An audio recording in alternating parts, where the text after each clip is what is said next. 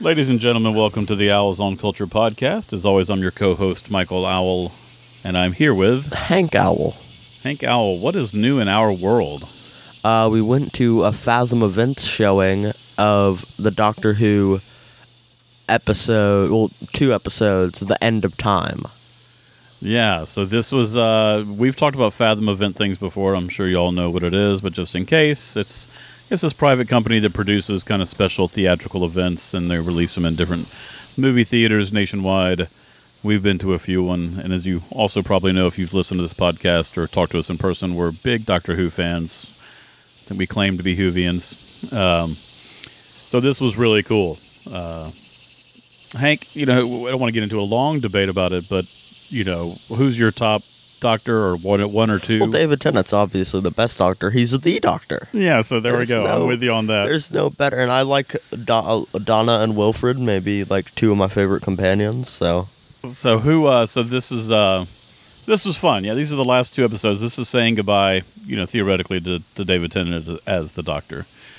Uh, and what did you think seeing it on the big screen versus watching it at home on tel- television? I mean, it's just as good, if not better, like seeing it in full theater experience. Yeah, I really loved it. Now I think we can tell the story about your uh, your mom and have it be okay because you know your mom is not quite as big Doctor Who fan as we are, but she does like it and and does like David Tennant as the Doctor. I think that's probably her favorite Doctor. Um, but somehow she had managed not to see these two episodes, and part of it was because I think she didn't want to see these two episodes because she didn't want to say goodbye to David Tennant, and accidentally, I think we tricked her into going to this. And, Yeah, she thought it was the day of the Doctor. right. She thought she was going to see the fun one with uh, Matt Smith and and, David, David Tennant, Tennant. together, but no. So that really was fun. I love those. Uh, Fathom events thing are fun. It's, and I always think they're going to sell out. Like I bought those tickets like four months in advance, and it was like thirty-five people in the movie theater probably. It was a lot of fun. Uh, what are we? Actually, saw um on r slash uh, David Tennant on Reddit. Uh, there is someone who had been to that telling their story. So we were in. I recognize person on internet. Yay, social media. Doesn't make me nervous as a parent at all. Uh, what did they say? Did they say anything interesting? Oh, they enjoyed it. All right. They're on r slash David Tennant. They probably like David Tennant. I would imagine so. Uh, probably not their first time seeing it either. Oh yeah, no. Uh, so, what are we talking about today? It's been a little bit since we've done one. It's yeah, it's been a while. I don't remember what the last one was. But today we're talking about Fast and Furious presents Hobbs and Shaw, the movie that you can't make any more action movie. It's a peak action movie. you think this hits all the uh, all This the all all the action movie spots all action movie spots. in a good way or bad way? Or do you? I mean, probably in a can't good tell- way. In a good way for people who like action movies. Probably not like the best movie in the world. well, I mean, I think it's you know. Serves its purpose. It was enjoyable. We laughed at some parts of it. Yeah, so I, I'll, you know, action movies aren't necessarily my favorite genre, and it sounds like they're not for you either. No. But I'm, and we should we should find some action movies that we both enjoy to find out what we think is a good representation of an action movie. But so, yeah, tell us a little bit about this movie. We don't want to go into the whole plot, but what's the, what's the deal with this? You said Fast and Furious presents. What does that mean? I mean, it's in the Fast and Furious universe. I mean, that's the full title is Fast and Furious Presents. Now, have Hobbs you? and Shaw. What's your relationship with the Fast and Furious? I've seen movies? none of them, Okay, I've seen none of them either, and it's so we Now- don't understand at all. Now Well, we you probably can. haven't had a whole lot of opportunities. I imagine th- those feel like R-rated movies to me. I have not checked that. Um, certainly, I could have seen any of the seven movies, or eight movies, or nine movies now, four billion. four billion movies, and have chosen not to because one, I'm not into cars really. Those, I mean, yeah, I can admire. Yeah, it's a beautiful car, but I don't care about them. And car chases usually bore me. Occasionally, somebody innovates on it and it's awesome. Flashbacks to Venom. Uh, yes, exactly. car chase to win the Matrix four years. Revolutions or one of the Matrix movies had a really great car chase, and I I thoroughly enjoyed it. But that's that's such the rarity. So, lawman Luke Hobbs and outcast Deckard Shaw form an unlikely alliance when a cybergenetically enhanced villain threatens the future of humanity. Yeah. So the thing with action movies is they're they're very primal. You know, they're about life and death, and usually, you know, lo- often on a large scale. When you get into like James Bond type villains of like destroying the world kind of thing, uh, so this is really that, right? That's that's the thing. But what's it's also a genre. It's also like a romantic comedies, buddy cop kind of plot going on here too, right? Because uh, do Hobbs and Shaw do they like each other? No, no, they make a point of not liking each other at all. They hate each other. The one thing I will give this movie credit for is like they like it doesn't waste any time. Like right in the beginning, you see there like you have a split screen of like Hobbs. Which one's Hobbs? Hobbs is Dwayne Johnson. Okay, so you have Hobbs, Dwayne Johnson, you know, big dude, beefy guy. He's eating his like raw egg, you know, protein shake for breakfast in the morning, and then Driving going to the pickup gym. truck. right? drives the truck. Then you got Shaw, you know, British Jason Statham. You know, eh, you know he's the rich, slick one wearing the cool suits, driving the fancy sports car. He made himself a beautiful like omelet, perfectly folded with, you know, little sprinkle of, uh, you know, flaky sea salt you can only get from like Antarctica or something. uh, so like, but they they right away you get it. Like, oh, these guys are opposites, and of course, right away you know they're going to butt heads and then learn to work together. and then learn together in the most subtle of ways. Yeah. I think there is an actual quote at the end of, "Well, we're doing better now that we're working together." Yeah, they actually towards the like yeah three fourths way of the movie they actually said it out loud. You know, something like every single audience member not only saw it coming, but you you know you want that. That's I mean that's part of what we want in this this type of story. Um, there was another thematic kind of thing going on besides the whole we're opposites but we're better together. Let's work together motif. Uh, there's something about siblings and family, right? Yes, with uh, Vanessa Kirby and Jason Statham are apparently our si- brother and sister. That's right. They're both kind of involved in this, you know, espionage world. She's MI6, or maybe they're both MI6. I don't know. They've had a falling out because the sister thinks the brother did something horrible. You know, and it might have even been in a previous movie. I'm not sure. Yeah, maybe it was. I, mean, I don't know when Jason Statham started appearing in these movies, but he's been informed. And I don't, and Dwayne Johnson as well, right? He was Yeah, these the, Hobbs and Shaw are characters that have appeared previously in the universe.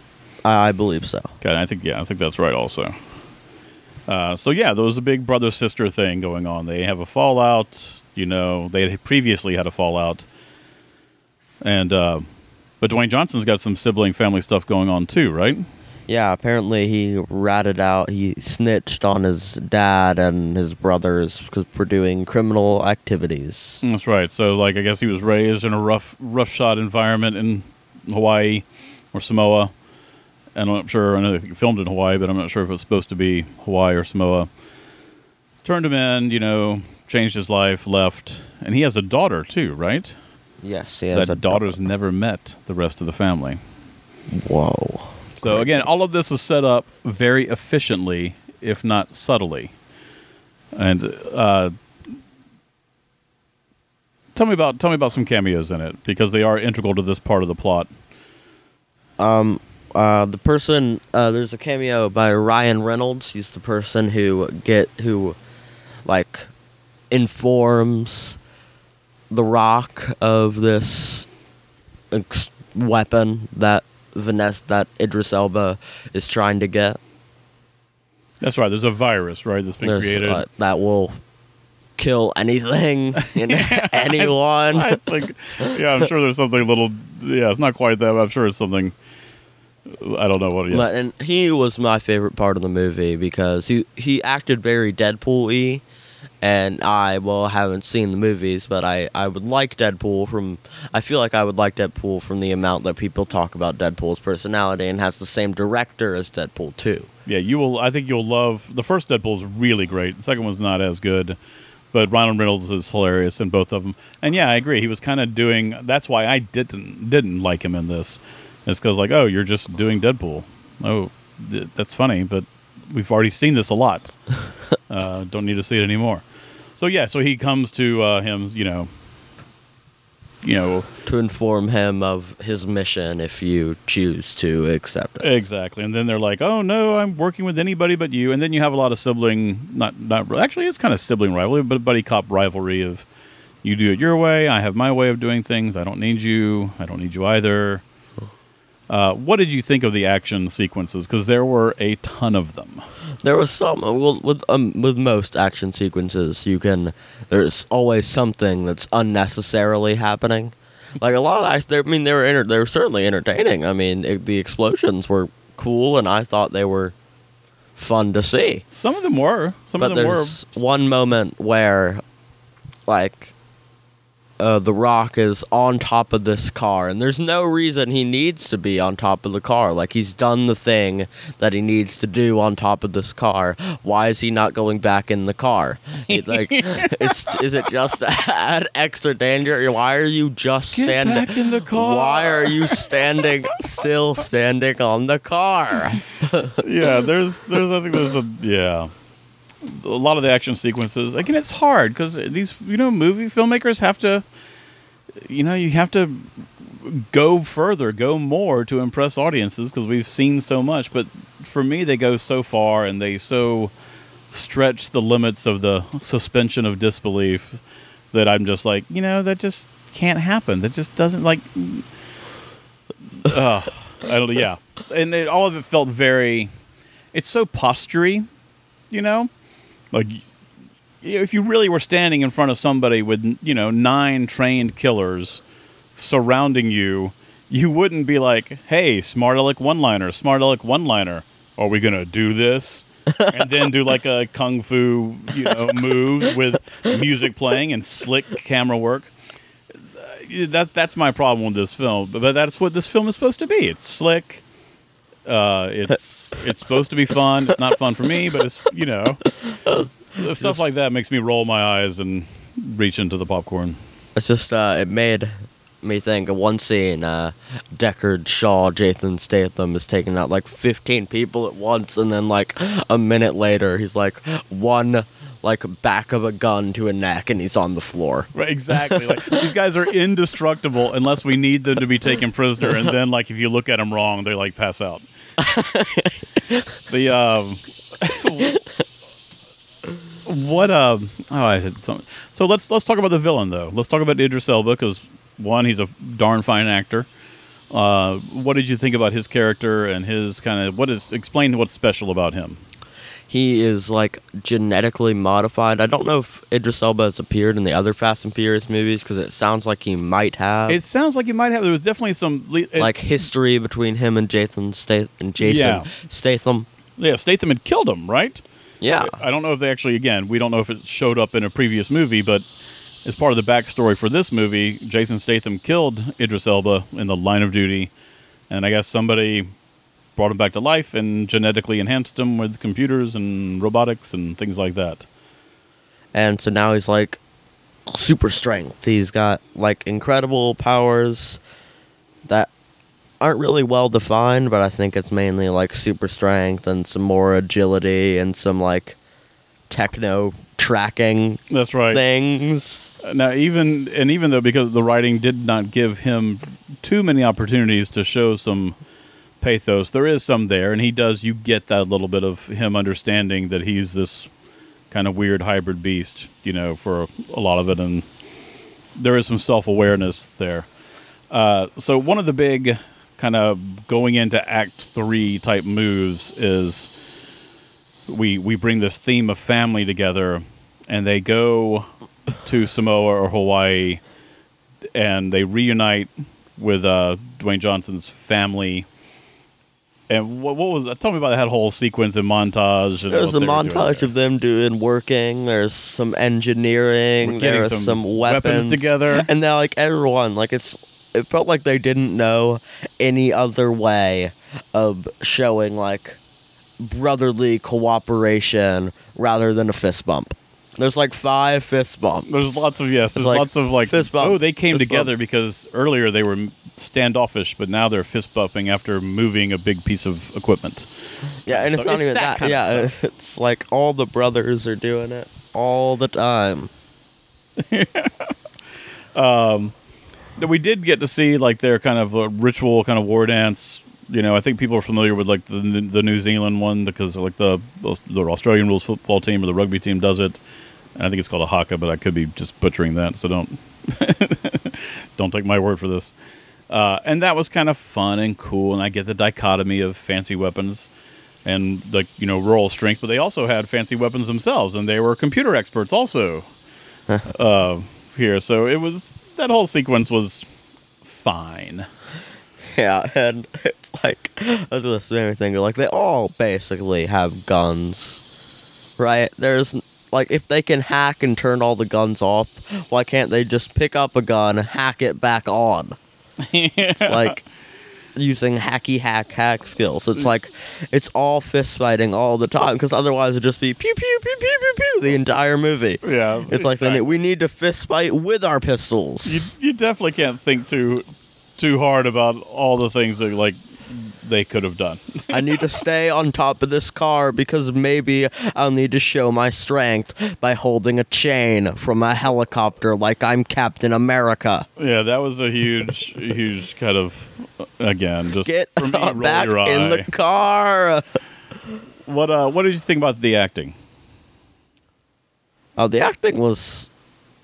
I mean, it was fine. I mean, none of nobody was bad. Yeah, nobody's bad. You don't see anybody acting. It's fine, but it, it it's. I mean, I guess it's a positive in that the acting matches the style of the movie. Like, there's no, there's no depth there.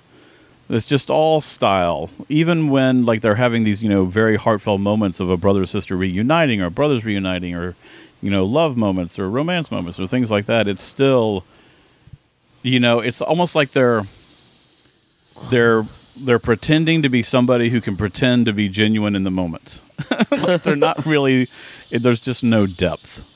Um, I would agree with that. and I'm not even sure it's the actor's fault necessarily, but because that's the style of the movie. But Um, um, Not to get off topic, but I meant to bring this up earlier. How did how did you feel about the Kevin Hart cameo? so I I hated the Kevin Hart cameo. it's it's completely unnecessary. It's like you already got us this helicopter. Well, let me call you to thank you right now while we're heading yeah, so we to first place in Hawaii. we first meet Kevin Hart on a plane, and he's like, you know, he does his look like his Kevin Hart stuff. He's like, man, I'm, you know, you guys are cool, but I'm, I'm, I'm super cool too, and blah blah blah, and like I can do all these things, and it just goes on forever, and it's clearly one of those things where Dwayne and him are friends.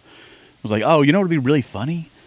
Man, why don't we have Kevin Hart come in here and do and talk about he can that, and then later he actually gets him a plane, and he has we have a conversation with him on the phone on a, in a on the toilet. That'll be hilarious. That's not hilarious to me.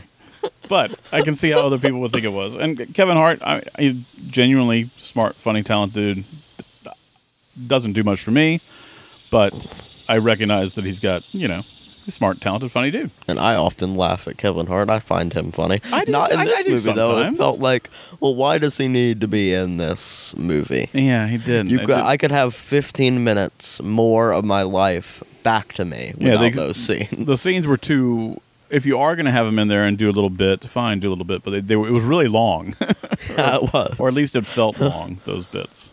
felt like eternity. That scene on the airplane. I'm like, is this real life? Yeah, yeah, and of course not. You know, just again things that things that you can let go in a good movie that you know maybe not wouldn't would bother you because the rest of it's so good and it's like eh, a little thing you, you can't let go. At least I can't let go in a in a bad movie. Yeah, no. And I, I I'm going to call this a a badish movie. I think. Um, shall we rate it? Do you want? Is there anything else more you want to say about it? Uh, nope, that about covers it. That does about cover it. So well, I forgot what rating scale we're using now. Are we I using think we're letters? doing great. Doing grades. All right, that's good. School's back in session. That makes sense. What grade would you want to give use this? it less? Um, Yeah, true. C plus. C plus. All right, I'm going to go C minus. Oh, okay. You're going that low. I'll go C minus then. I thought I was trying to keep up. Like, oh, all, all maybe the cool C's a little too C low. Maybe it's uh, like oh, it's a little low. So definitely, you know, even though it's this is a big action movie and y- you don't need to see it on the big screen. You know, unless you unless this is unless this is a type of movie you love and the uh, franchise that you dig and want to explore these characters more, go for it. And maybe if we had lived through those previous, you know, 900 movies, we would have a better emotional attachment to these characters, but we don't. And if you don't, I would not recommend the movie. uh, what are you reading, Hank? I School just started back. I don't know if you. I've not started a book. What did you read over the summer? I read uh, Suspicious Minds by Gwenda Bond. It's like a it's a Stranger Things prequel that's in the universe, so it's I get to know more about the characters I love from that series. Does it take place in Hawkins or Haw- is it Hawkinsville? It takes or it takes place like half in Hawkins, half in like another town in Indiana. That I that name like I've seen the name before I read the book. Time timeline wise. How like is it in the 60s, 70s? Because Uh, obviously 60 Stranger uh, Things is 80s, Uh, early 80s. 69 and 1970. Okay, so a good a good decade before. Yeah, it takes uh, starring El's mom. Oh, that's cool. Oh, I would. That, oh, that's kind of that's interesting. So you would recommend? Yeah. Excellent, excellent, excellent. Uh, I'm, I'm reading a couple of them right now. I just finished uh, a book that blew me away, and for the adults listening, just highly recommend. It's called "There There" by Tommy Orange. It's about native urban Indians in San Francisco, Oakland area, and it was just fantastic. It really, really spoke to me. Uh, partly because of my heritage uh, being Native American, but I think anybody would also like it. But a lot of these characters were going through things that I was going through. It really felt like, hey, Michael, I wrote this book for you. Uh, it was fantastic, and I would highly recommend it. It was a finalist for the Pulitzer. I think it won a couple of national book awards or the book, you know, type. That's a specific award, but it won national level book awards, uh, multiple, I believe, and uh, it was just highly recommended. I really, really, really encourage you to read the book. And now I'm reading um, two books actually: The Goldfinch by Donna Tartt, which did win the Pulitzer and has come highly recommended. And I'm reading a book called Dreyer's English, which is ostensibly a, a grammar and English usage guide from a gentleman. I think he works at Penguin Random House. He's like their kind of copy editor, final thing, and it's hilarious. And Hank, I'm going to make you read this book because it's got lots of great advice on how to write well, and it's really funny. Um, again, I'm only in the beginning section of it, but it's it's pretty great already. Learning things that uh, Because if it wasn't funny, I don't think I'd read. Like, yay, a grammar book. Yeah, no, those are tough. But I mean, like Strunk and White uh, was kind of like the you know definitive kind of guide for a long time, and I think it's still you know very popular. I have a copy of it I refer to. But this is uh, this is going to be just kept on the desk to be able to refer to when we need to.